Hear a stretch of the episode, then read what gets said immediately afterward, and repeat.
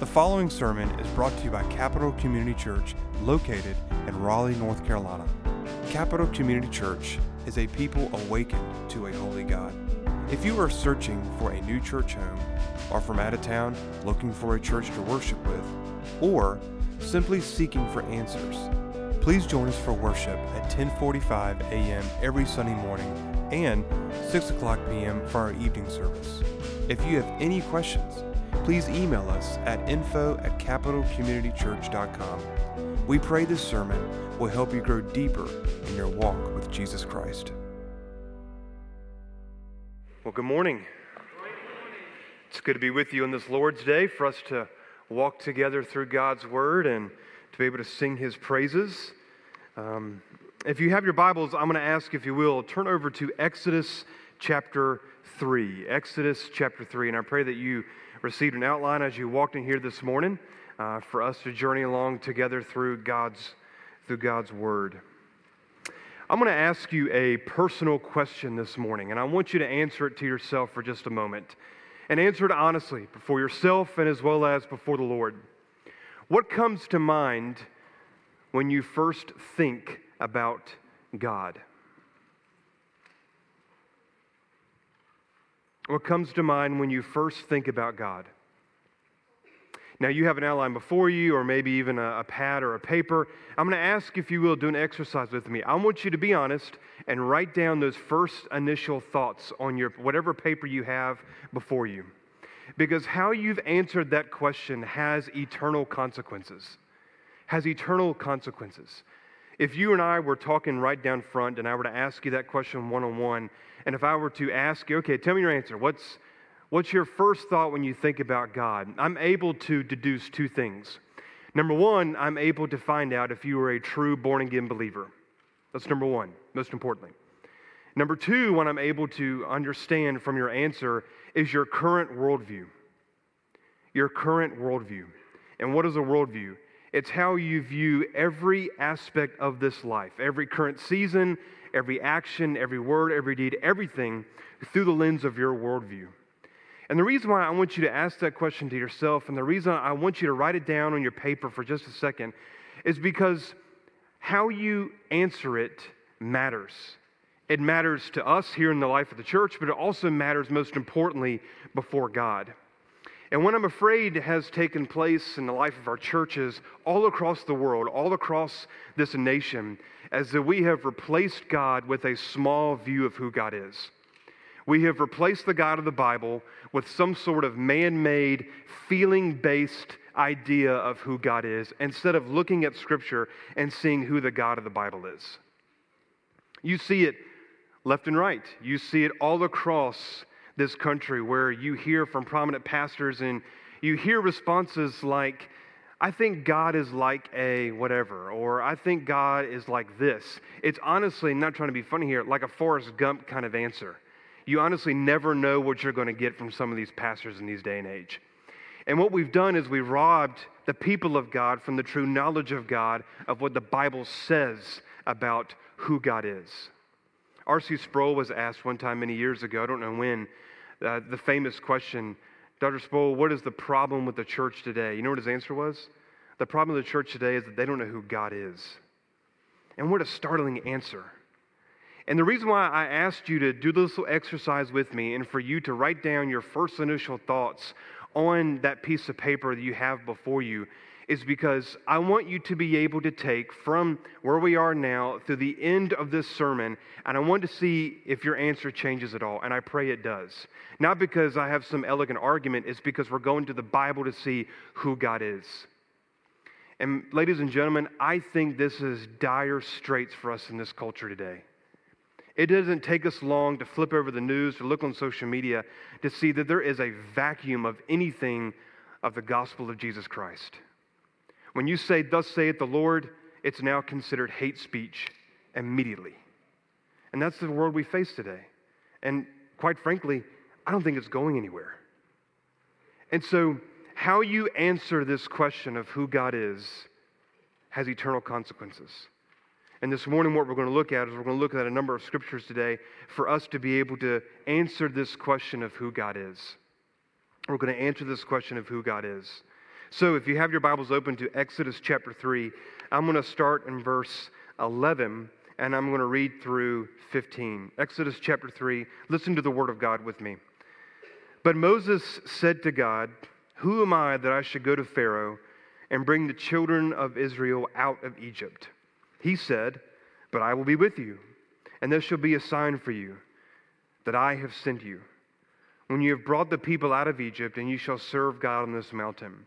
Then Moses said to God, If I come to the people of Israel and say to them, The God of your fathers has sent me to you, and they ask me, What is his name? What shall I say to them? Don't you love Moses? Verse 14 God said to Moses, I am who I am.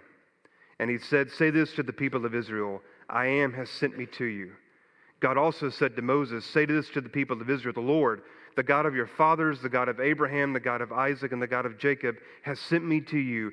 This is my name forever, and thus I am to be remembered throughout all generations. This is God's word. If you will, let's bow your heads and let's go to the Lord in prayer and ask Him to lead us in our time this morning. Eternal Lord and Heavenly Father, guide us through your word, teach us through your word, sanctify us through your word, grow us through your word.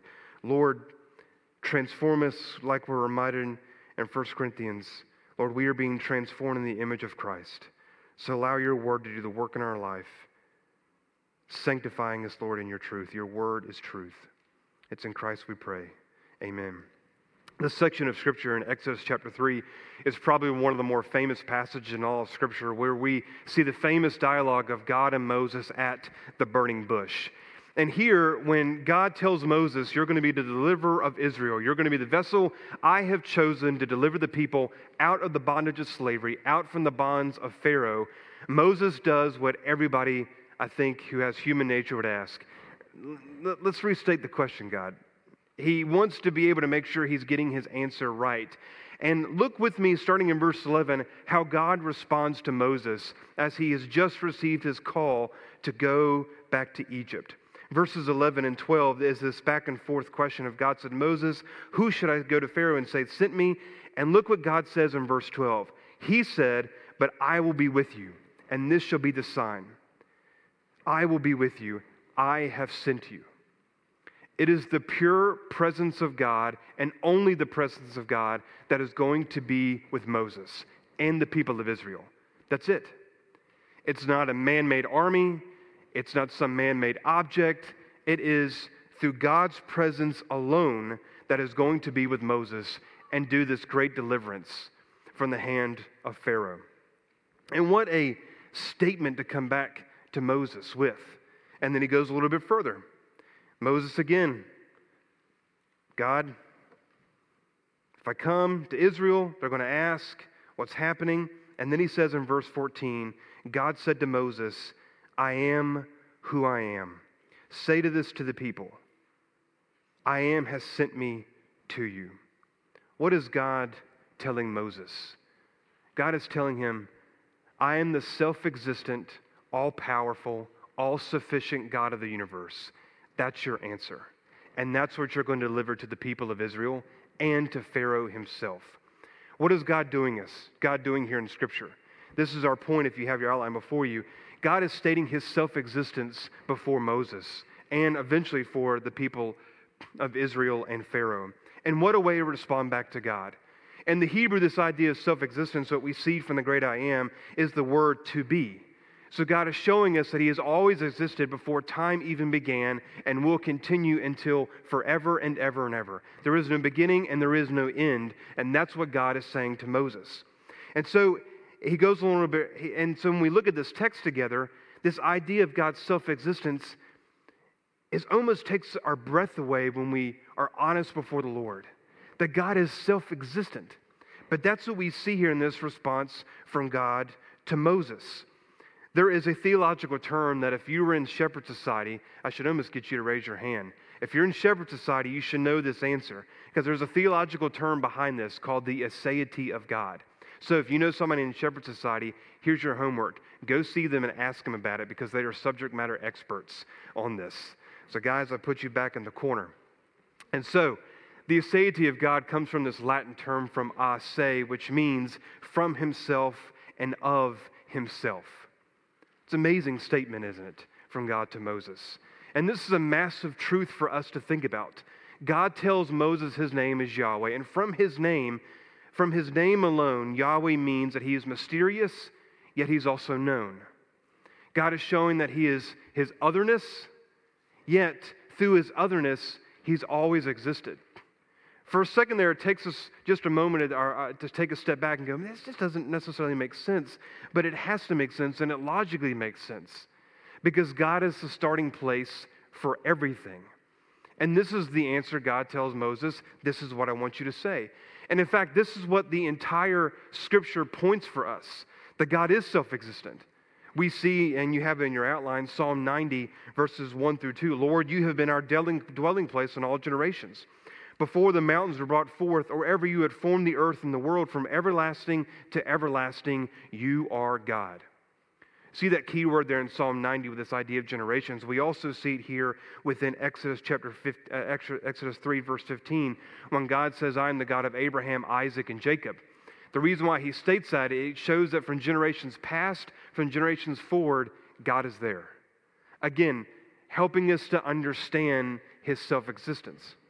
Look, another example for us. If you have your Bible, you can flip there with me. Back to Genesis 1. In the beginning, what? God. Simply stated. What was before the beginning? God was.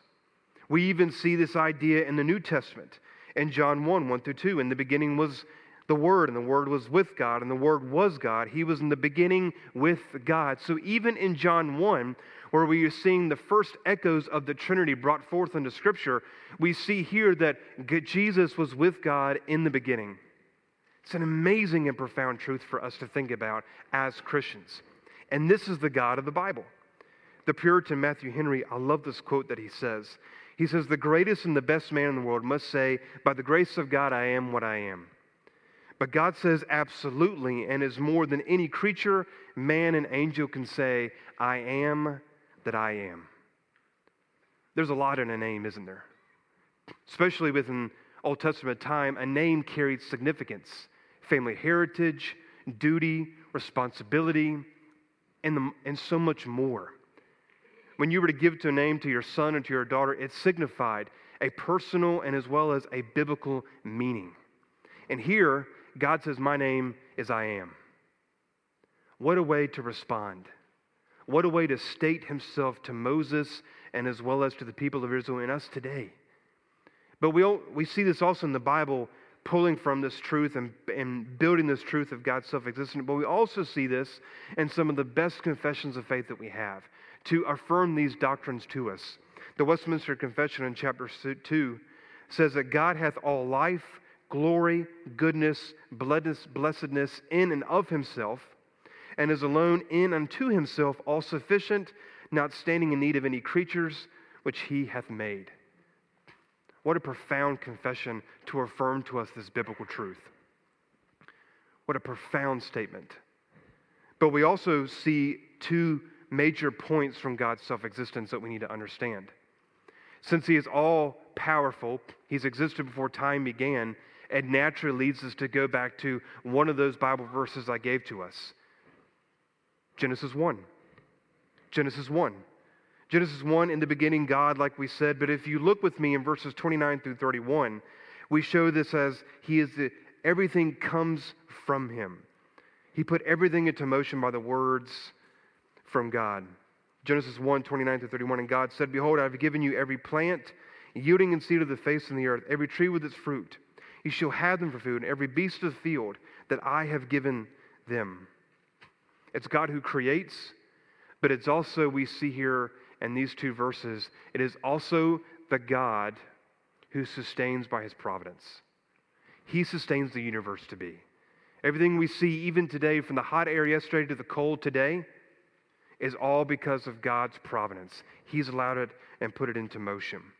Revelation 4:11 reminds us that even from his glory he creates. Worthy are you, O Lord, our God, our Lord and God, to receive glory and honor and power. For you created all things, and by your will they existed and were created. And we also see this idea that he is creator, but we also see that he is Lord over creation.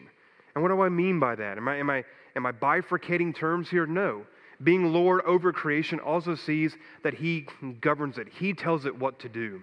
I think one of the greatest examples that we can find in, our, in Scripture alone is in Joshua chapter 10. If you have your Bible, I'm going to ask if you will turn over with me to Joshua chapter 10. Joshua chapter, chapter 10. Here is the famous battle that Joshua is leading with the people of Israel. Chapter 9 tells us this that the countries to the west, excuse me, to the south, are rising up against Israel, and they go to battle starting in chapter 10. And look with me in starting in verse 12. At that time, Joshua spoke to the Lord, and the day when the Lord gave the Amorites over to the sons of Israel. And he said to the sight of Israel, This is Joshua's prayer Sun, stand still at Gibeon, and moon in the valley of. And the sun stood still, and the moon stopped. And the moon took vent, and the nation took vengeance on their enemies. Is this not written in the book of Jashar? The sun stopped in the midst of, his, of heaven and did not hurry to set for about a whole day. There has been no day like it before or since when the Lord heeded the voice of man and the Lord fought for Israel. God told Moses to stay, and it stood. What an example of God being Lord over creation. And of course, we see this in the New Testament in Luke chapter 8. Remember when Jesus and the disciples were with his boat? Storm is raging. The disciples are scared. What do they do? They wake him. And what does Jesus do starting in 22? He rebuked the wind and the raging waves, and they ceased, and there was a calm. And the disciples were asking those questions like only disciples can do Who is this man that even the wind and the seas obey him? The key to understanding Jesus, who is God incarnate, is to understand he is not only creator, but he's also Lord and has authority over creation. This is the God of the Bible. And this also points us to a second reality from his self existence. God does not need man. God does not need us. If God needed us, he wouldn't be God. He cannot be God if he's dependent on us, finite creatures, who are, by the way, sinful. You're sinful, I'm pretty perfect. But the reality is if he was dependent upon me, he might have some, he might have a chance, a fighting chance. That's a joke. That's a joke. But the reality is this He is not dependent upon man. If he was, he would not be God. He would not be God. Isaiah 45 9 reminds us of this. Woe to him who strives with him who formed him, a pot among earthen pots. Does the clay say to him who forms it, What are you making?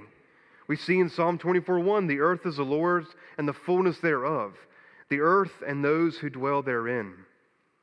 Job 41 11 after 37 chapters of God being silent, God speaks in 37 or uh, 38, and this is what he says to Job in chapter 41. Who was first given to me that I should repay him? Whatever is under the whole heaven is mine. What a statement of who God is. God's not dependent upon us. He doesn't need man. And I know you may be asking the question, Kenny, this seems a little harsh. Man, you're coming at me really hard here. Well, guess what? I'm not, God is. So don't blame it on me, blame it on God. He's taking us out of the equation to, to, behold the glory and the power and the majesty of who God is. He takes man out of the equation to see our rightful place before Him. That's what we see from God as self existent and creator and how He is not dependent upon us. He is all sufficient God. And this is the reality that we face here because man has always been in search of the beginning. We've always been trying to find that spark. Where did it all begin? This idea of self existence doesn't just, it's not some new thought process or metaphysical search from the scientific community that we have just come upon in this day and age. People have always been trying to search for who God is or where did it all begin, what's before the beginning. As a lot of you guys know, I love to learn. I love to learn about science. A lot of you have heard of me before. I like to read about biographies and uh, a little bit of a history uh, nut myself, but I also like to see train of thought through science. Fascinates me that God has given men and women all over this world through, through the ages minds to be able to craft scientific uh, methods and theories and medicines to be able to help us. Now, I know there's a lot of bad stuff out there, so don't email me. But the reality is this it's neat to see it take place. And one thing that's always just scratched my curiosity is the large super collider in Geneva, Switzerland. You ever heard about this? The Hadron Super Collider, where they are throwing atoms at each other on that 17 mile track. And they're trying to basically create what? The God spark. And if they would just watch the Da Vinci Code, they would realize it's already been solved. And so that's also a joke. But, but the reality is this I've watched this thing over the years take shape. And when it opened up in 2010, they didn't find anything. They didn't find anything. They shut it down a couple of years ago and for upgrades, which I find that fascinating and that they had to upgrade the thing to figure out what was going on. It's kind of irony within itself. And also, the reality is this it's located in Geneva, Switzerland. What church theologian is from Geneva? Calvin. I would love to wake him up from the grave and ask him his thoughts on this. Uh, maybe I wouldn't, but I just find that ironic. But the reality is, is this. When I was reading an article recently about how they cranked this bad boy up, I want you to hear part of this article. Physicists have been trying to find what is dark matter, what suffuses the cosmos, where does the beginning truly begin? Physicists hope to find out in 2010, and even before the upgrades, and now that the machine has been turned back on, nothing has shown up. No particular new particle, no new dark matter. Frustratingly, the standard model, which is the God particle, has remained unshaken. They can't find it. Here's the reality if they are faced with the truth of Scripture, they would know this fact God is at the beginning. God is the one who put all this into motion. They don't want to face the reality. Romans 11:36 for from him and through him and, and to him are what? All things. All things. To him be the glory forever and ever. So, what do we do with this truth of God being self existent? What's the application for us? Number one, it should fuel the flame or stoke the flame of worship. It should stoke within our hearts worship.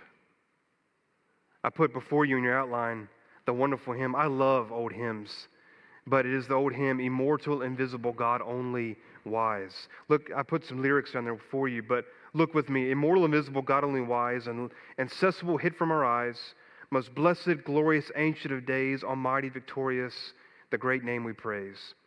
Thy life has giveth, great and small, true life of all, Father of pure light. Thine angels adore thee. We praise, we render thee.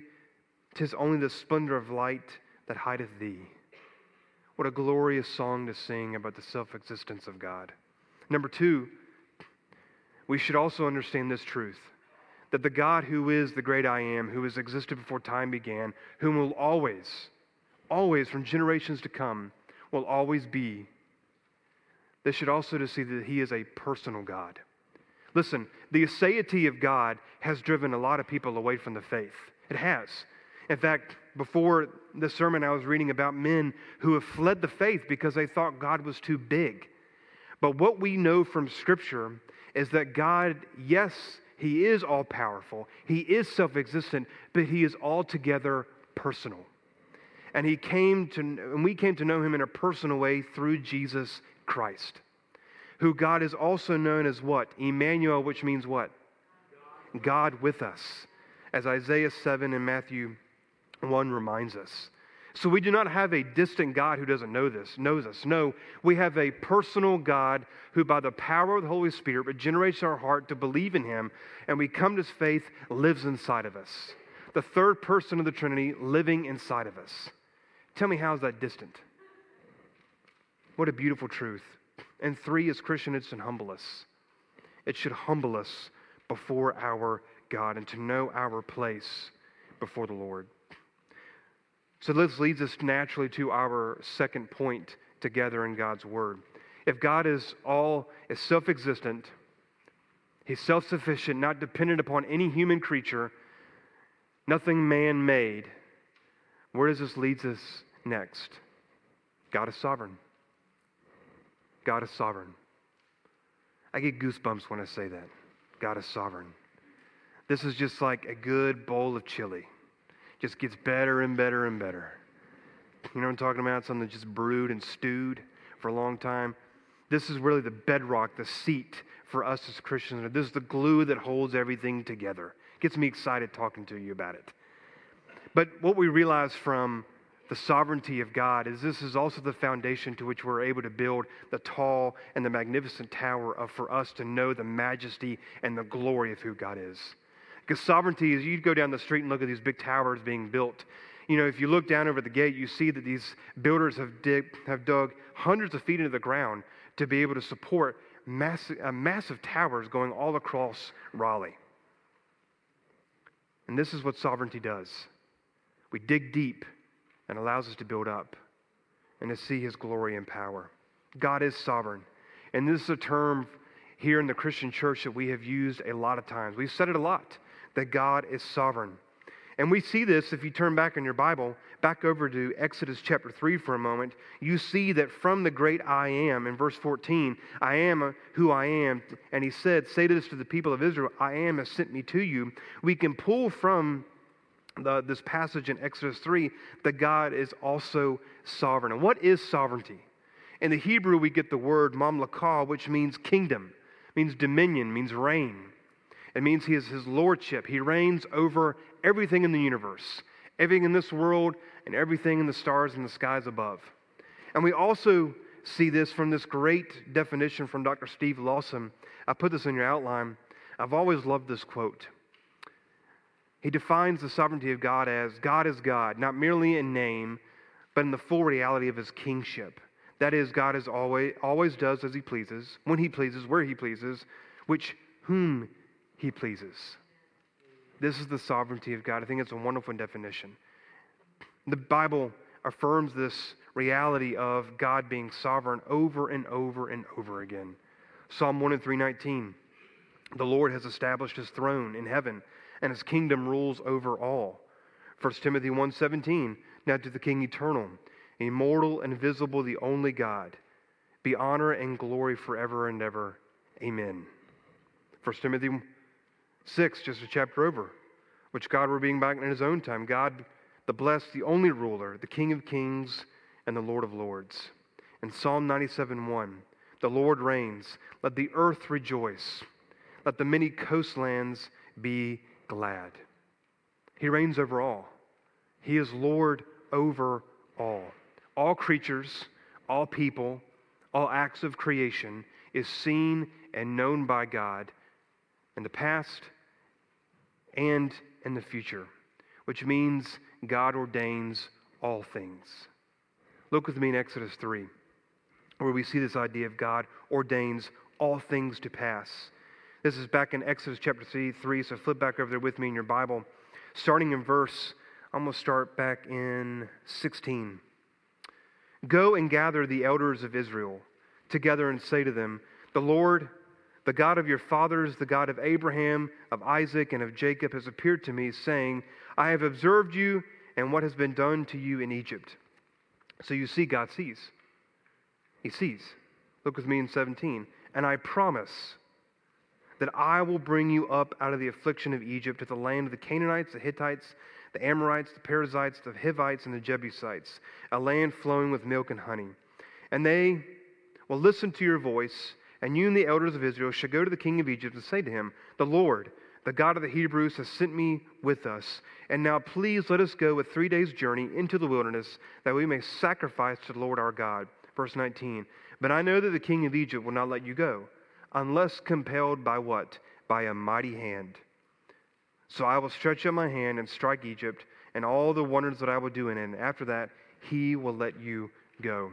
A couple of things we need to see here from this text. So God tells Moses, the name, the I am has sent me. But notice this God knows exactly the response of Pharaoh. Notice in this text here, there is no surprise in God's words. He's not saying, if this happens, what if this takes place? There's no plan B, there's no option C, nothing like that we see here. God knows the outcome because he has ordained it to come to pass.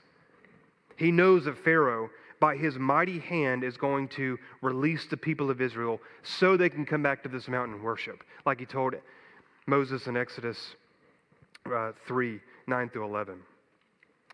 And I know this is a hard theological truth for us to understand. I'm not naive.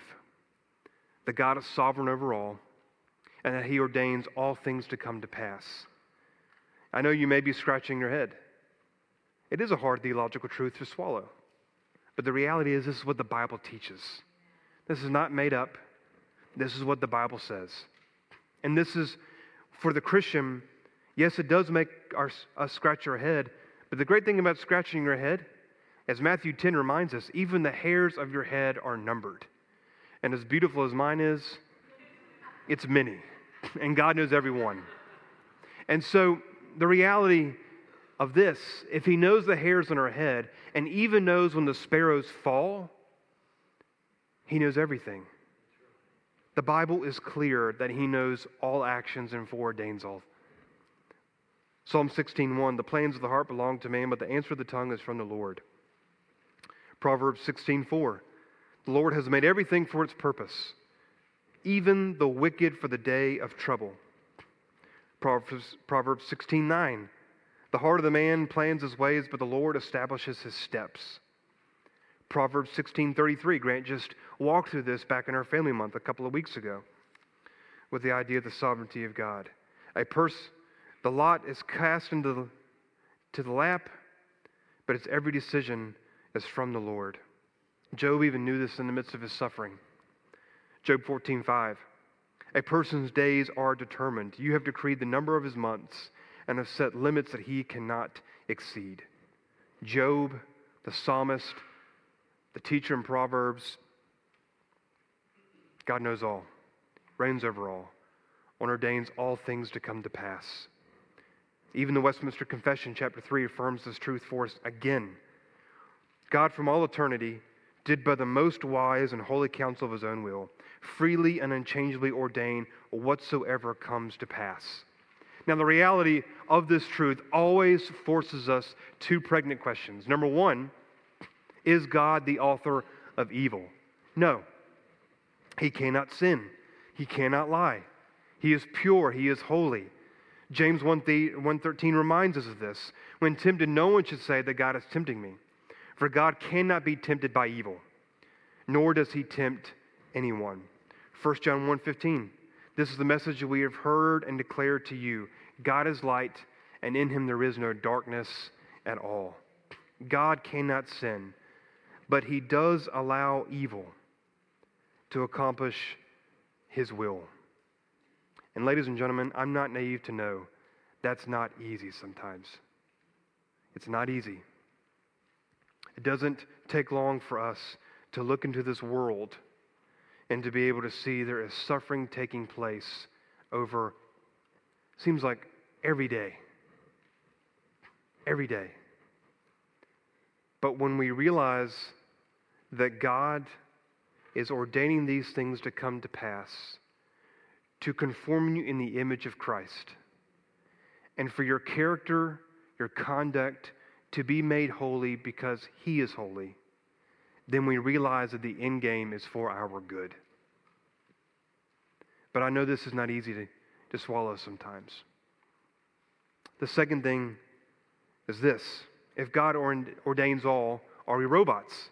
No, we are not robots. The Bible is clear over and over and over again. God is sovereign over all, but man has a responsibility. Revelation 20 reminds us this that one day we will sit before the judgment seat and will be judged for every single thought and action and indeed. Everything will be judged, which is scary to think about, isn't it?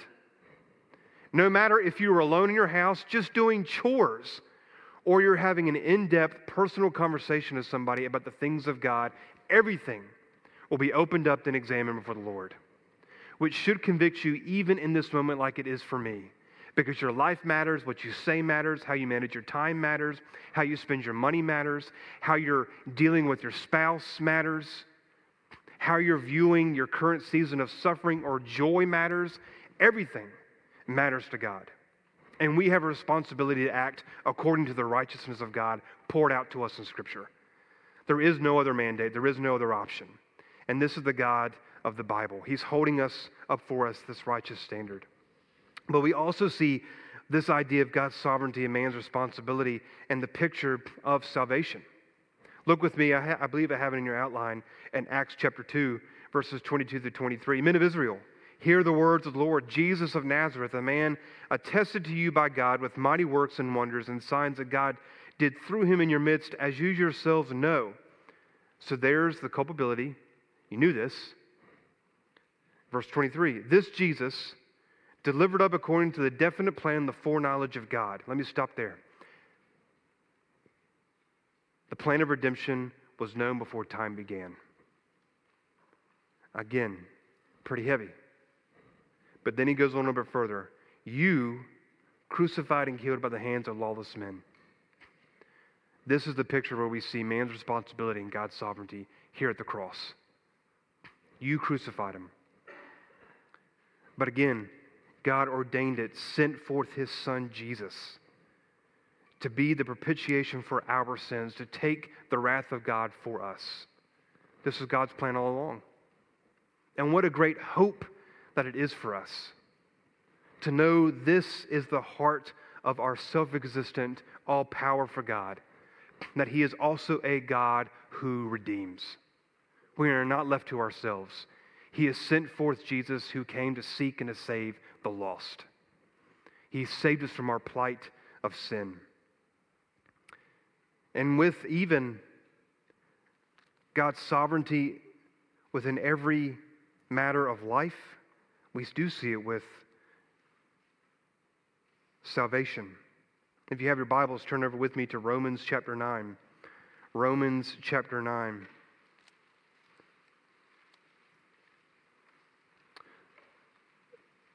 Verse 12. She was told, the older, this is Rebekah, will serve the younger, as it is written, Jacob I loved, but Esau I hated.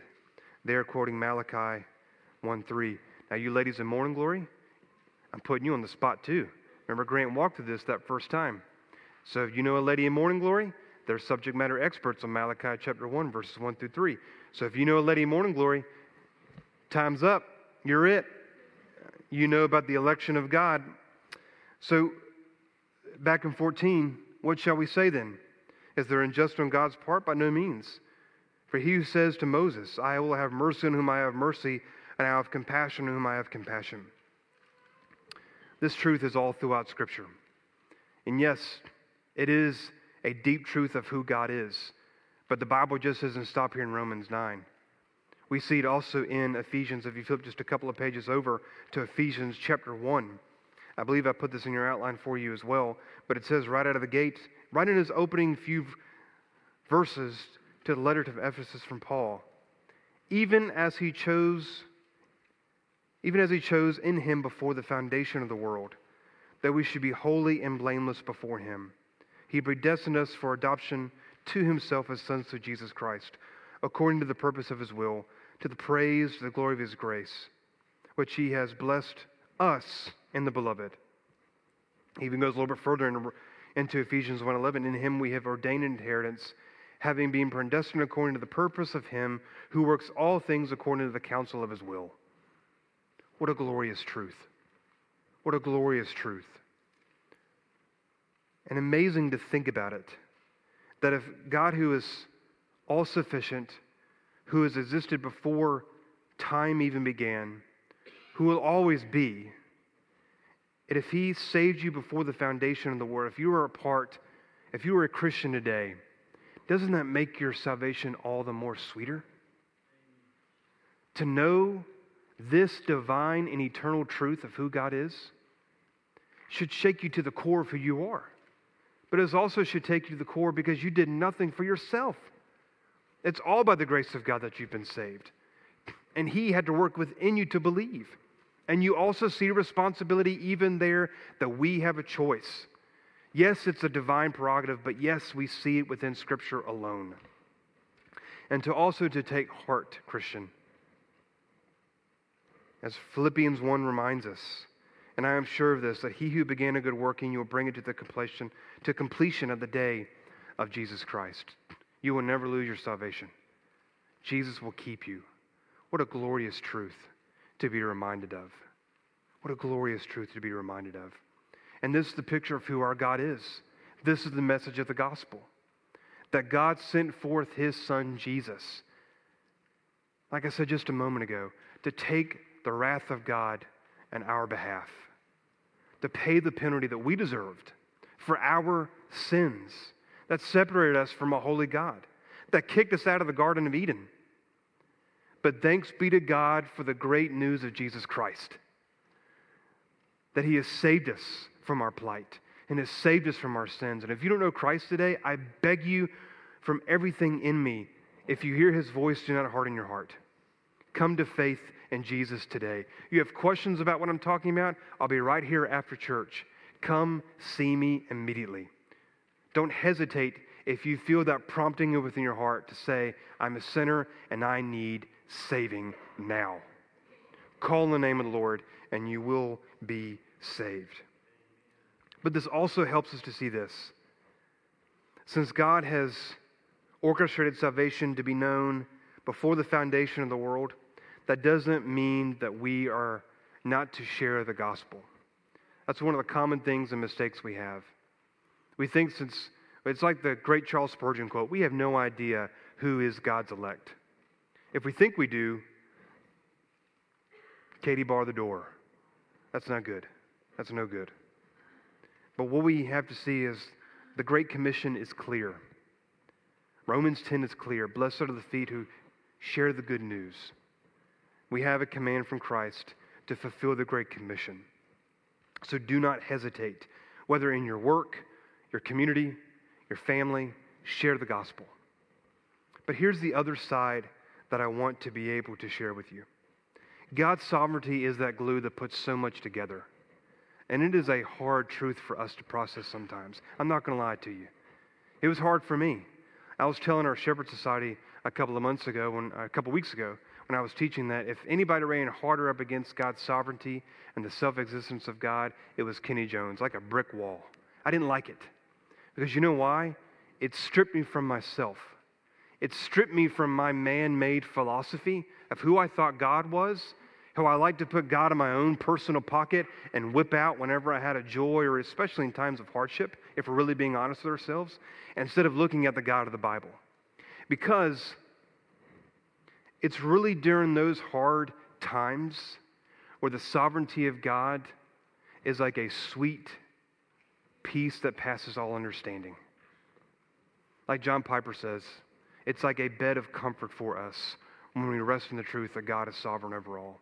And especially, like I said a moment ago, especially when, as we live in a fallen world, through the evil that's in this midst in this world, when suffering takes place, to know that God knows exactly what's going on, and God knows exactly the response and the outcome, and all those things and more.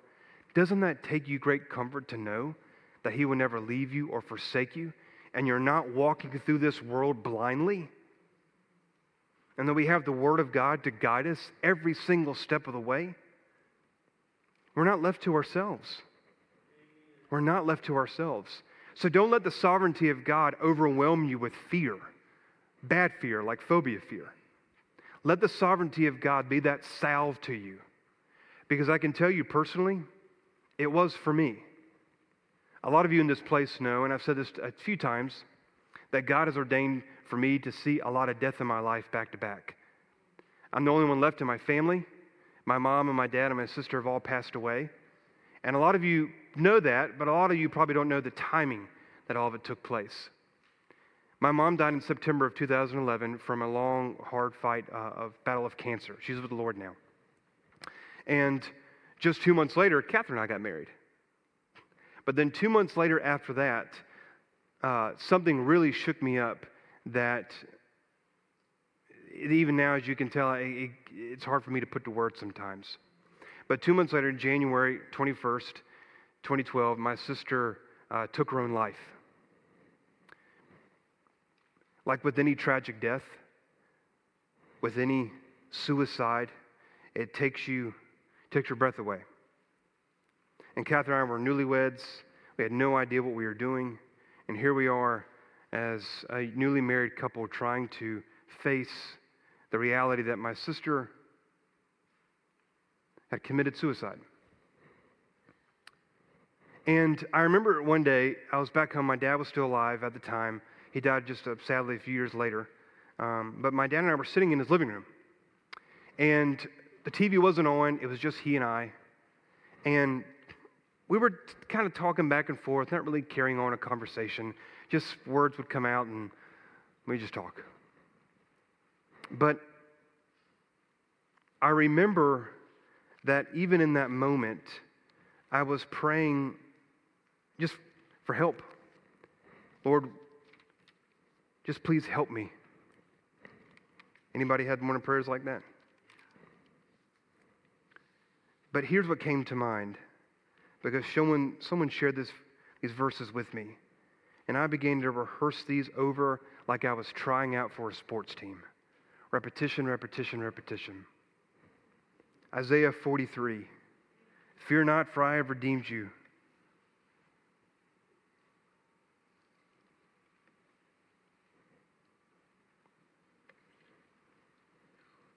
I've called you by name. You are mine. When you pass through the waters, I will be with you. Through the rivers, they shall not overwhelm you. When you walk through fire, you shall not be burned, and the flame shall not consume you. For I am the Lord your God, the Holy One of Israel, your Savior. I give Egypt as your ransom, Cush and Seba in exchange for you. Listen to verse 4 because you are precious in my eyes and honored, and I love you. And I love you. Tell me, does not the sovereignty of God give you a peace, especially in the midst of suffering? And listen, this isn't just me. There's a lot of you in this room today that are going through suffering. There's a lot of you in this room today that recently or have in the past or you will in the future where you're going to get that call from the doctor to say, We need you to come back. There's a lot of you in this place today that you look at your paycheck and you go, We just cannot make it to the end of the month. There's a lot of you in this place today that are having relational difficulties with your spouses, with your loved ones, with your siblings, with your children. There's a lot of you in this place that you have no idea what's going to happen in the future, and you're ripped to your core with fear. There's a lot of you in this room and online watching now that have lost your job or you will lose your job because of some maybe layoff or you can't find a job. There's a lot of you in this place like me where I took, took great comfort in Isaiah 43 that you've recently lost a loved one, the death of a spouse, a child, a parent, a dear friend Christian, God is sovereign over every single one of those acts for the glory of his great name and for your good. So, even in the midst where you feel like all you want to do is shake in your boots from fear, hold on to Christ. Hold on to him with everything that you have. And may the sovereignty of God be not only the bed and the glue that puts everything together that the great God of the universe has a plan for your life. And it is for the glory of his great name. And yes, hardship is going to come, but take hold and take heed to the words of Christ, for I have what? Overcome the world. Be like Job. The Lord gives, and what? The Lord takes away, but blessed be the name of what? The Lord. This is who our God is. This is our great God who is the self existent, all powerful Creator God, not dependent upon you, not dependent upon me, who was sovereign over everything from salvation to the acts of man. So, again, I want to go back to the question I asked you for a moment ago. Look down at your answer. What was, what was your first initial thought when you think about God? Maybe it's an attribute. Maybe it's His love, it's His grace, it's His mercy. Maybe you think about your own personal testimony of when God redeemed you, when God saved you. Now, I want you to take just a second and write down your answer now. And my prayer for you, my prayer for me, is that it's changed. To see the glory and the majesty and the praise and the sovereignty of who God is. Because this is the God of the Bible to whom we serve. And this is the God, the great I am, who sent forth his son Jesus, who reminds us in John 8 58, truly, truly, I say to you, before Abraham was, I am. This is our Christ. This is the Messiah. And this is the God to whom we serve. Jonathan Edwards, I'm going to close with this quote. I couldn't say it in any better way. Who can honestly say anything after Jonathan Edwards? The great Puritan preacher says this Let us therefore give God the glory of his sovereignty, as adoring him whose sovereign will orders things, beholding ourselves as nothing in comparison with him. Dominion and sovereignty require humble reverence and honor in the subject. The absolute, universal, and unlimited sovereignty of God requires that we should adore him with all possible humility and reverence. That's my prayer for us today. And I believe this sermon is going to help us continue to see our current sermon series in the Gospel of John. But I also think this is going to help us to be able to have a God centered worldview where God is at the center of everything and we view everything through the lens of the majesty and the glory of who God is. Amen. Amen. Bow your heads with me and let's go to the Lord in prayer. When you pass through the waters, I will be with you. And through the rivers, they shall not overwhelm you. When you walk through fire, you shall not be burned, and the flame shall not consume you. For I am the Lord your God, the Holy One of Israel, your Savior. I give Egypt as your ransom and Cush and Seba in exchange for you, because you are precious in my eyes and honored, and I love you. Lord, these truths that we walked through this morning or a deep, deep biblical truth. Lord, I pray that everything we discussed and learned and gleaned from your word this morning will penetrate our hearts to convict us of our view of who you are, if it's small or even if it's absent. If it's absent, Lord, I pray for that person in this room to come to saving faith in Jesus Christ today. Father, help us to see your majesty. Help us, Lord. Help us, Lord, to behold the beautiful things that you have done and to take this truth all the days of our life through the joys and through the sufferings. Lord, we love you and we pray all these things in Christ's good and holy name. Amen. Thanks for listening. For more sermons, information, and events, check out our website at capitalcommunitychurch.com.